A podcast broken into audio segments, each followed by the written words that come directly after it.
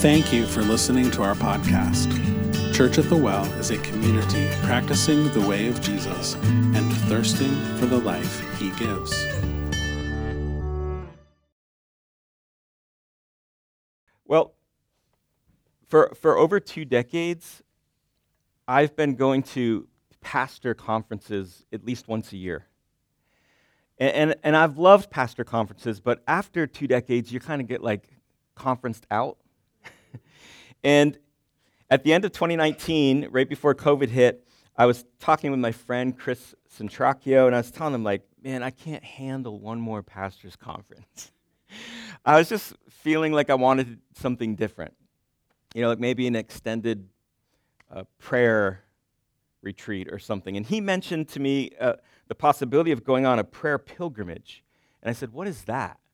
And he had gone on a few with another campus ministry called InterVarsity, which he was on staff at for, I think, like two decades. And he had been on a couple of those where he said, You just walk around, you go to another country, and you go to a place where an early church father or, or a saint kind of did ministry, and you just walk around and, and pray. And I said, That sounds fantastic. And so we'd planned one in 2020. We were going to go to Assisi and, and do a prayer pilgrimage, but then COVID happened. And we didn't do anything for, for, for a few years. But a couple of weeks ago, actually two, two weeks ago today, uh, he and I uh, traveled to Spain to walk and pray the Camino um, and I have some pictures of that to show you. We walked the, the Ingles Way, which is the northern tip of the coast of Spain, down to Santiago de Compostela. It's 113 kilometers, or roughly about 70 miles. It was a very wet Camino, although the first day it was sunny. And you know, the first day of any journey, you're, you have fresh legs, you're excited to go. The sun was shining, we're at the coast and seeing the ocean, and that just happens to be the flat part, right? So, so we were very excited. Um, the reason we chose this part of Spain is because this is where James, one of Jesus' closest friends and disciples, went after the resurrection of Jesus the disciples scattered to preach the gospel. Well, James, who was the brother of John, the son of Zebedee, one of Jesus' three closest friends, he went to this part of Spain. Um, remember when Jesus uh, ascended to heaven after his resurrection, he told all the disciples that they'd be his witnesses in Jerusalem and Judea and Samaria and to the ends of the earth. And so for James, he took that to heart. And he actually went to the ends of the earth, which was the northern coast of Spain, the farthest he could go. In fact, there's a little town right on the coast called Finisterre, which means the end of the earth. And so James traveled this part of Spain, um, telling the good news of Jesus and, and uh, preaching throughout Galatia. Eventually, what happens is James goes back to Jerusalem, where he's martyred in AD 44. And his body was later taken back to the Galician coast of Spain. And his tomb can be found today underneath the Church of St. James, which we ended our Camino at. So all the Camino paths, they end in Santiago de Compostela, where the Church of St. James is. And underneath that church, in the basement, is the tomb of St. James. Um, now, so while Chris, Chris and I were, were walking and praying the Camino, we had several days to, to walk and, and to pray with our packs on. I had a lot of time to, to think about what it must have been like for James. One of the, my favorite things about doing the Camino is for five days that we were walking it, I didn't have to take care of anybody or anything. I just had to wake up and go to bed at night. that was it, and walk and pray and have lots of quiet. And w- during our walk and praying time, I had a lot of time to think about what it must have been like for James, how his experience with, with, with seeing the resurrected Jesus and interacting with Jesus in, in resurrection form had forever changed him. It, it was a life changing, wonderful, disruptive part of his life. Right? It propelled him into a future that he never, ever would have imagined doing. He was a simple fisherman, and here he is traveling to Spain and, and going throughout the countryside preaching the good news of Jesus. And then I, I also had time to think about other biblical stories of pilgrimage. Because throughout Scripture, all throughout Scripture, um, what we find is God's people being referred to as pilgrims and sojourners, as strangers and aliens, right? Um, They're, they're, we're referred to in Scripture, God's people, as nomads and, and travelers, geographically and spiritually, right? You see all throughout Scripture, we see Moses leading God's people out of Egypt into the promised land. We, we see Abraham, who the father of our faith, God calls him out of this city called Ur, and, and he tells him just to go, and he doesn't know where he's going.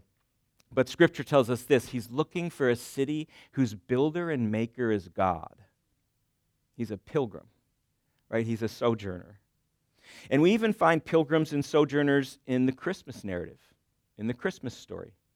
Of course, we have the Magi, right, who came from the east to worship Jesus. We have Mary and Joseph, who, who journeyed from Nazareth to Bethlehem, where Jesus would be born. That was about an 80 mile journey. Strangely enough, it's just a, a, few miles longer than the Camino Inglés that, that I walked last week. And since today is the first Sunday of Advent season, um, I'm going to turn our attention to the birth of Jesus, and I want to look at the pilgrimage that Mary and Joseph took to get from Nazareth to Bethlehem.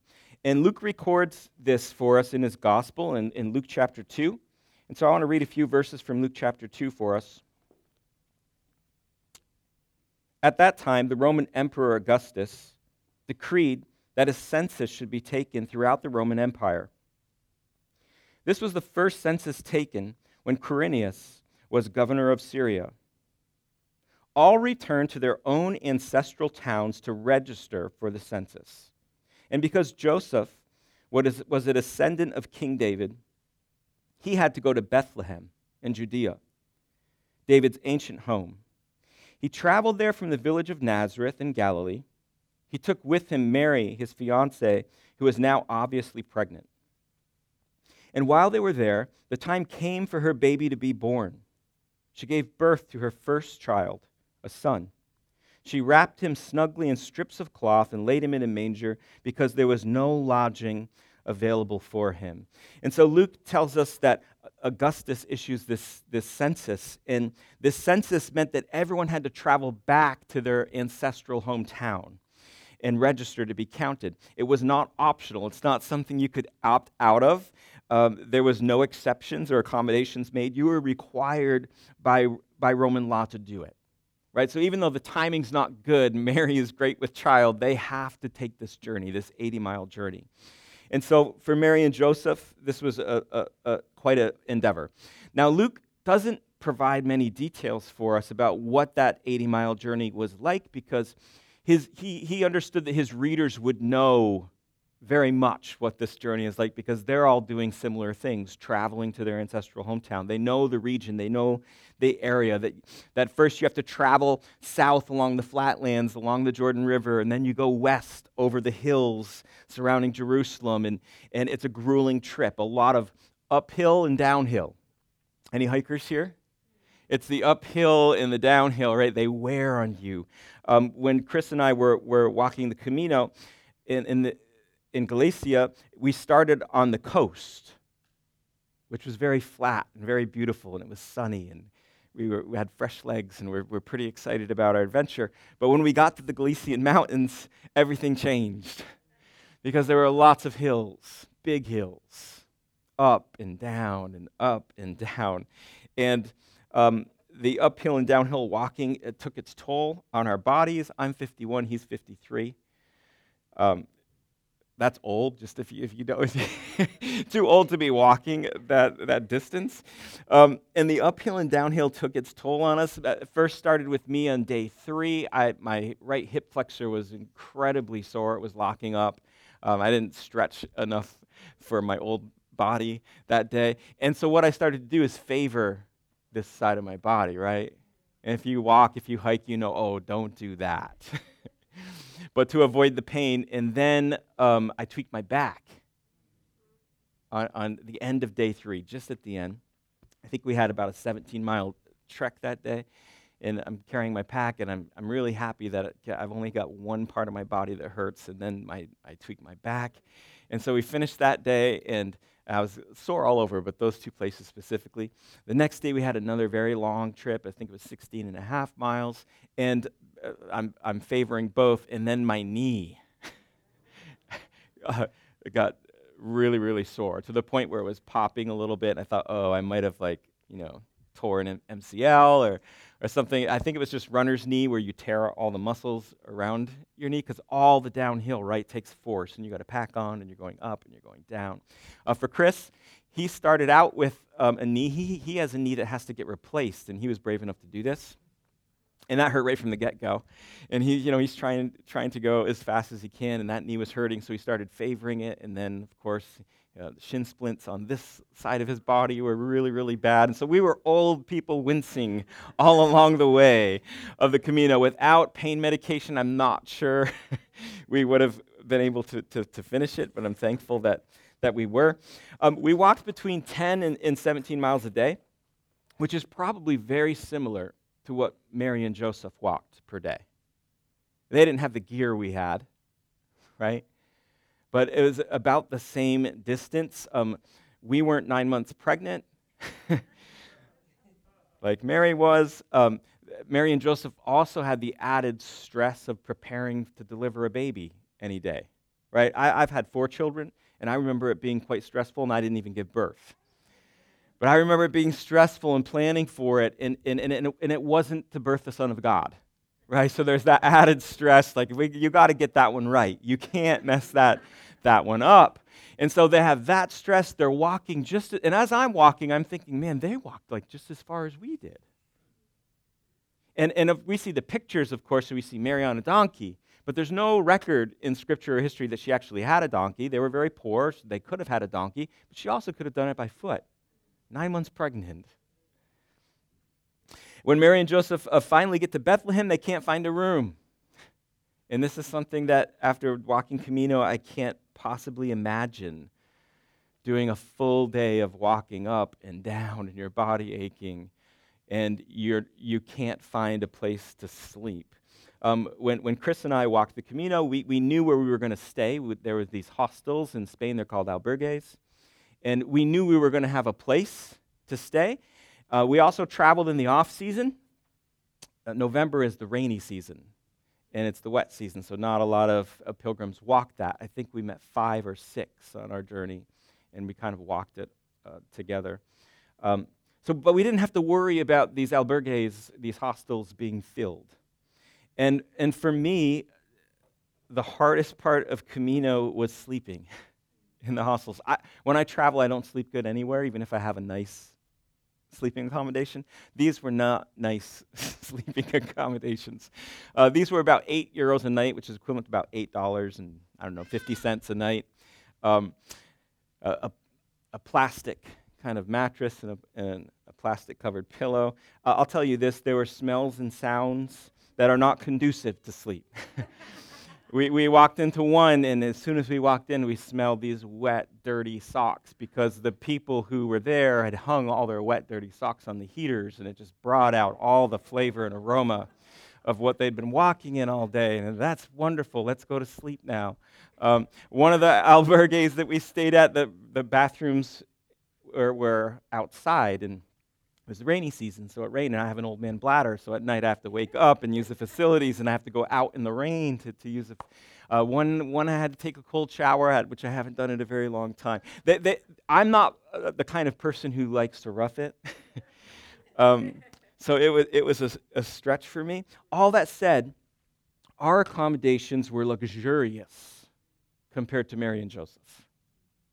And when they get to Bethlehem, they don't even have a place to stay. We're told that on the night of Jesus' birth that Mary and Joseph had to rent a stable that housed barn animals. Now, if I were Joseph, if I were Mary, um, I'd be agitated by that. I would, I would have a conversation with God like, God, we're trying to do what you want us to do. Like, this is your kid. You, you gave this responsibility to us. Can you please at least make it a little bit easier. Right? Can you at least, we just did this 80 mile journey. You know, now we have to have this baby, and, and there's no place. So we're renting this stable, and now the baby's coming. Uh, could you get a little more involved and help us out here? Have you ever felt like that? Have you ever felt like you were trying to do something God wanted you to do, and it just felt too hard.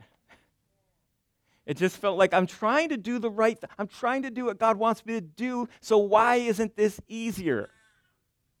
See, I think one of the things the story of Jesus' birth teaches us is that you and I need to resist the false narrative that God with us means a comfortable, easy journey.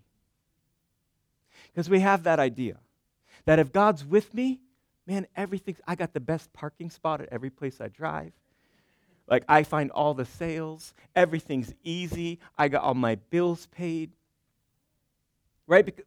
But here's the fact sometimes when God draws near, it's disruptive. And I know we don't like to hear that, but it's true. We, we want to believe that when God is with us, everything goes perfect, that God opens all the right doors and everything is simple, everything is easy. Yet the scriptures, when we read the scriptures, what we find time and again is that's not true. And, and maybe that's one of the reasons Scripture refers to God's people as pilgrims and sojourners, because being a pilgrim, being on pilgrimage, being a sojourner is not easy. It's the exact opposite of comfortable and effortless. Uh, being a pilgrim and sojourner is difficult, it's demanding, it's disruptive. And yet, it's in these disruptive moments that we find ourselves feeling closest to God right? It's when we're in those moments of our lives when things aren't going well, when things are tough, when things are difficult, that we reach out to God and we find that He is not far from us.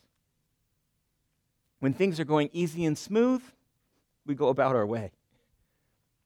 When things get hard, when our soul's aching, when our body's worn down, when we're sick, when we're dealing with something at work, when we've got family issues, right? That those are the times that we find God closest to us. And sometimes um, I wonder if the transforming power of the gospel has been diminished because we fail to recognize God's nearness as anything other than comfort and ease. Because we think the opposite. We think when God's with us, everything just is supposed to go great because God's here. But the Christmas story shows us something different that God is right there with Mary and Joseph, like literally right there. And yet, all of these difficulties, these challenges, this journey, this pilgrimage. And when we read the story of Jesus coming to be Emmanuel, God with us, nothing about it's comfortable or easy. In fact, when Mary and Joseph were confronted by God's nearness, they experienced more disruption in their lives, not less. God coming near them caused more disruption. So, for those of you who aren't following Jesus yet, don't believe it for a minute when a Christian tells you if you just follow Jesus, everything's going to go great for you. Just try Jesus. It's, uh, uh it's, it's going to make everything better. Don't believe it for a minute. because deciding to follow Jesus will cause more disruption to your life. Because as we get nearer to God, it becomes more disruptive. But here's the thing it's a good kind of disruption, it's a holy disruption. It's the kind of disruption that, that makes you more aware of God's presence in your life, makes you more aware of, of God's presence around you. It's, it's the kind of disruption that, that also invites you into God's good work, right? It's, it's a disruption that, that births something in you that forever changes you because it's conceived by the Holy Spirit. When I was walking and praying the Camino with my friend Chris, I tried to imagine at times some of the holy disruption that James experienced after the resurrection. And can you imagine? You see the resurrected Jesus, and he's appearing over 40 days several times, and, and you're interacting with him. That kind of nearness to God has to disrupt you in a certain way. And for James, he's like, Yeah, I'm going to go.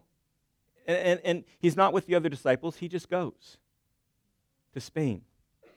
And it made me think of, of some times in my own life when I've been disrupted by the nearness of God. Have you ever had times when, when you're just going about your life and you have this, this encounter with God or you experience his, his nearness, and, and maybe it's not even a, something you could put your finger on, but there's something like God is near me right now. and He's showing something to me. He's revealing Himself to me.